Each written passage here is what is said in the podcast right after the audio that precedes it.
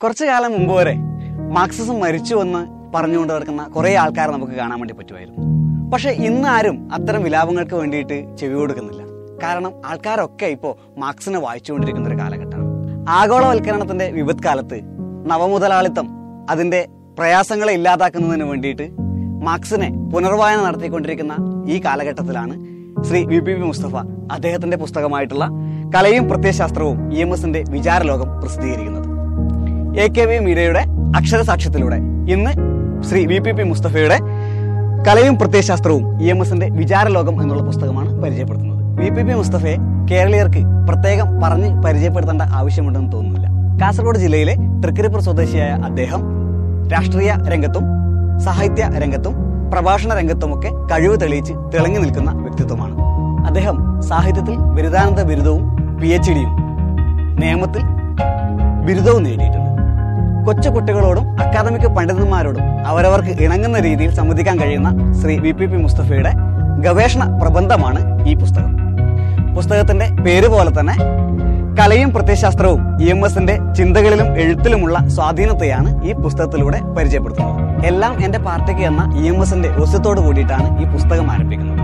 തന്നെ ഏറെ സ്വാധീനിച്ച വ്യക്തി എന്നുള്ള നിലയിൽ വി പി പി മുസ്തഫയും ഒരുപക്ഷെ പുസ്തകത്തിലൂടെ പറയാൻ ശ്രമിക്കുന്നതും അത് തന്നെയാണ് എല്ലാം എന്റെ പാർട്ടിക്ക്. പേരിലുള്ളത് പോലെ തന്നെ ഇതിനകത്തുള്ള ഒരു പ്രധാനപ്പെട്ട വാക്ക് പ്രത്യയശാസ്ത്രം എന്നുള്ളതാണ്. പ്രത്യയശാസ്ത്രം എന്നുള്ള വാക്കിനെ പറ്റി നമ്മളൊന്ന് ആലോചിക്കേണ്ടതാണ്. പല അർത്ഥങ്ങളിലായിട്ട് പ്രത്യയശാസ്ത്രത്തെ ഉപയോഗിച്ചു വന്നു. അത് പലതും മാർക്സിസ്റ്റ് ചിന്തകളുമായി ബന്ധപ്പെട്ടിട്ടുള്ളതാണ്. പ്രബുദ്ധത പ്രസ്ഥാനത്തിന്റെ സന്തതി ചൈൽഡ് ഓഫ് എൻലൈറ്റിൻമെന്റ് എന്നാണ് മുസ്തഫ അതിനെ വിശേഷിപ്പിക്കുന്നത്. ആമുഖത്തിൽ ഡോക്ടർ ആസാദ് അതിനെ ജ്ഞാനോദയ കാലത്തെ ശിശു എന്നുമാണ് വിവക്ഷ ചെയ്യുന്നത്. കലയും പ്രത്യയശാസ്ത്രവും അതിന്റെ പരിസരത്തെയും അടിസ്ഥാനമാക്കി ഇ എം എസിന്റെ സാഹിത്യ ചിന്തയെക്കുറിച്ചുള്ള അന്വേഷണമാണ് ഈ പുസ്തകം. ഇരുപതാം നൂറ്റാണ്ടിന്റെ അവസാന കാലഘട്ടത്തിൽ മലയാള സാഹിത്യത്തിന്റെ പ്രധാന സംവേദന മേഖലകളിലൊന്നാണ് കലയും പ്രത്യയശാസ്ത്രവും. പുരോഗമന സാഹിത്യ ചർച്ചകളുടെ ആധാരവും ഇത് തന്നെയാണ് മാർക്സിസ്റ്റ് സൗന്ദര്യശാസ്ത്രത്തിന് മലയാളത്തിൽ ഇടമുണ്ടാക്കിയെടുത്ത ആൾക്കാരിൽ മുൻനിരയിലാണ് ഇ എം എസിന്റെ സ്ഥാനം. പുരോഗമന സാഹിത്യത്തിന്റെ സൈദ്ധാന്തികനും പ്രയോക്താവുമാണ് അദ്ദേഹം. അദ്ദേഹത്തിന്റെ ഒട്ടുമുക്കാലും കൃതികളെ ഇംഗ്ലീഷിലടക്കമുള്ള കൃതികളെ വിശകലനം ചെയ്തിട്ടാണ് മുസ്തഫ ഈ പുസ്തകം തയ്യാറാക്കിയിട്ടുള്ളത് ആറ് അധ്യായങ്ങളിലായിട്ടാണ് ഈ പുസ്തകം ക്രമീകരിച്ചിരിക്കുന്നത്. അതിലെ ഒന്നാമത്തെ അധ്യായത്തിൽ പ്രത്യയശാസ്ത്രത്തെയും ആ വാക്കിന്റെ ചരിത്ര പശ്ചാത്തലത്തെയും സിദ്ധാന്തങ്ങളെയും പ്രയോഗ രീതിയെയും പ്രതിപാദിച്ചുകൊണ്ട് കടന്നുപോകും പ്രത്യയശാസ്ത്രം എന്ന പദം തന്നെ മലയാളത്തിൽ സൂക്ഷ്മ വിശദീകരണം ആവശ്യപ്പെടുന്നു എന്നാണ് മുസ്തഫ പറയുന്നത്. അതിന്റെ ശ്രമമാണ് ഒന്നാം അധ്യായം. രാഷ്ട്രീയ വ്യവഹാരം എന്ന നിലയിൽ നിന്നും മാറിക്കൊണ്ട് അതിനെ പരിചയപ്പെടുത്തുന്നതിന് വേണ്ടിയിട്ട് മുസ്തഫയ്ക്ക് നന്നായിട്ട് കഴിയുന്നുണ്ട് ഈ പുസ്തകത്തിലൂടെ അതിന്റെ ആദ്യ കിരണങ്ങൾ ഉടലെടുക്കുന്നത് മുതൽ പ്രത്യയശാസ്ത്രത്തിന്റെ അന്ത്യം എന്ന സിദ്ധാന്തം വരെയുള്ള കാര്യങ്ങളെ വളരെ വിശദമായിട്ട് തന്നെ പരിഗണിച്ചുകൊണ്ടാണ് പുസ്തകം വികസിച്ചു വരുന്നത്. അതിനുവേണ്ടി ട്രേസിയുടെയും നെപ്പോളിയന്റെയും ആശയങ്ങൾ തുടങ്ങി ഹെഗലിനെയും മാർക്സിനെയും ഉപയോഗപ്പെടുത്തി ലെനിൻ പ്ലഹനോവ് ലുക്കോച്ച് ഗ്രാംഷി അൽത്തസൂർ തുടങ്ങിയ ദർശനികളുടെ സിദ്ധാന്തങ്ങളെയും പഠന വിധേയമാക്കുന്നു. ഫ്രങ്ക്ഫർട്ട് സ്കൂൾ മുതൽ Marcuse Adorno Habermas പോൾസ്കിറ്റ് Karl Mannheim Max Weber Camus Sartre Freud Nietzsche തുടങ്ങി ഫൂക്കയെയും ദരിതയെയും പോലുള്ളവരുടെയും സമകാലിക മാർക്സിസ്റ്റ് വീക്ഷണത്തിൽ Raymond Williams Fredric Jameson Eagleton തുടങ്ങിയവരുടെ സിദ്ധാന്തങ്ങളെയും പരിചയപ്പെടുത്തിക്കൊണ്ടാണ് ഈ പുസ്തകം വികസിച്ചു വരുന്നത്.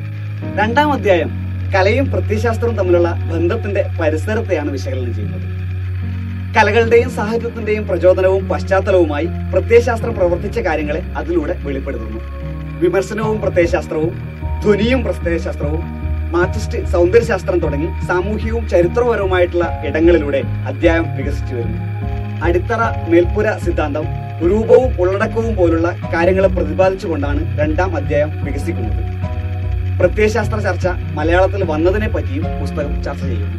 ഐഡിയോളജി എന്ന വാക്കിനെ അതേ അർത്ഥത്തിൽ മലയാളീകരിക്കാൻ പ്രയാസമാണ് എന്ന് ഇ എം എസിനെ കോട്ട് ചെയ്തുകൊണ്ട് പുസ്തകത്തിലൂടെ പറഞ്ഞു വെക്കുന്നു അതിന്റെ ഭാഗമായിട്ട് സൂചിപ്പിക്കുന്നത് ഐഡിയോളജിക്കൽ സ്ട്രഗിൾ ആശയസമരവും ഐഡിയോളജി പ്രത്യയശാസ്ത്രമാകുന്നതിന്റെ വ്യത്യാസത്തെ കുറിച്ചിട്ടാണ് തുടർന്നുള്ള മൂന്ന് നാല് അഞ്ച് അധ്യായങ്ങൾ ഇ എം എസിന്റെ ജീവിതത്തെയും ചിന്തകളെയും വിശകലനം ചെയ്തുകൊണ്ടാണ് മുന്നോട്ട് പോകുന്നത്.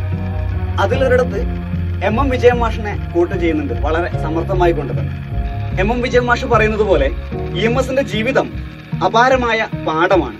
കായൽ പോലെയല്ല അത് കടൽ പോലെ പരന്നു കിടക്കുന്നതാണ്. പാവങ്ങൾ ഏറ്റെടുക്കുകയും ജന്മിത്തം പ്രസവിക്കുകയും ചെയ്തിരിക്കുന്ന ജീവിതമാണ് ഇ എം എസിന്റേത് ഈ വാക്കുകളോടുകൂടി തുടങ്ങി ഇ എം എസിന്റെ ഇടതുപക്ഷ അനുഭാവം രൂപം കൊള്ളുന്ന സാഹചര്യങ്ങളെ പറ്റിയും എഴുത്തിനെ പറ്റിയും പ്രതിപാദിച്ചുകൊണ്ടാണ് രണ്ടാമത്തെ അധ്യായം മുന്നോട്ട് പോകുന്നത്. ഇ എം എസിന്റെ സാഹിത്യ ജീവിതവും ചിന്തയും ഉൾക്കൊള്ളുന്നതാണ് അടുത്ത അധ്യായം.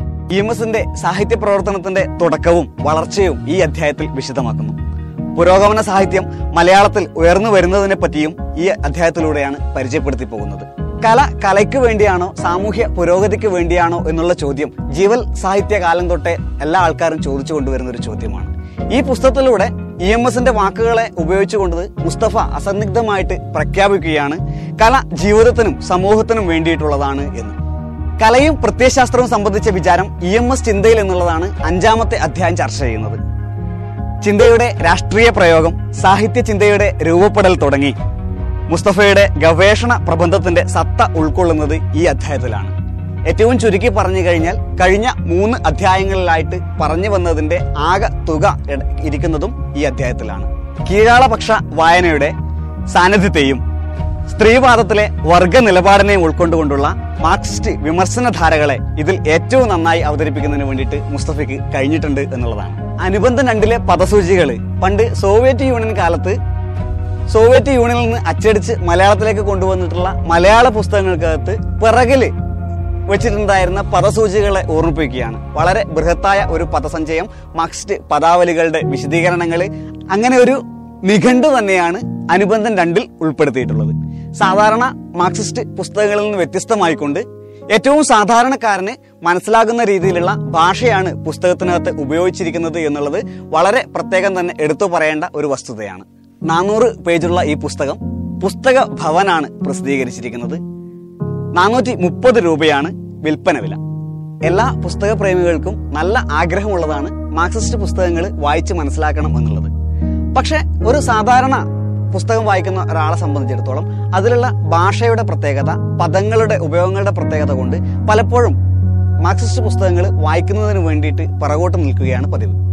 ഏറ്റവും സാധാരണക്കാരുടെ കൂടെയാണ് കൂടുതൽ സമയവും എന്നുള്ളത് കൊണ്ട് തന്നെ ഏറ്റവും ലളിതമായിട്ടുള്ള വാക്കുകളും പദാവലികളും ഉപയോഗിച്ചുകൊണ്ടാണ് മുസ്തഫ ഈ പുസ്തകം തയ്യാറാക്കിയിരിക്കുന്നത്. അതുകൊണ്ട് തന്നെ പുസ്തകം വായിക്കാൻ ആഗ്രഹിക്കുന്ന എല്ലാ ആൾക്കാർക്കും വളരെ എളുപ്പത്തിൽ മനസ്സിലാവുന്ന രീതിയിലാണ് പുസ്തകത്തിന്റെ ഘടനയും വാക്കുകളും വാക്യങ്ങളും ചിട്ടപ്പെടുത്തിയിരിക്കുന്നത്. ഈ പുസ്തകം വായിക്കണം എന്ന് ഞാൻ നിങ്ങളോട് പറയാനുള്ള ഒരു കാരണം മാർക്സിസ്റ്റ് പുസ്തകങ്ങൾ വായിക്കുന്നതിന് വേണ്ടിയിട്ടുള്ള ഒരു വാതിൽ തുറക്കലാണ് ഈ പുസ്തകം വായനയിലൂടെ നിങ്ങൾ സ്വായത്തമാക്കുന്നത്.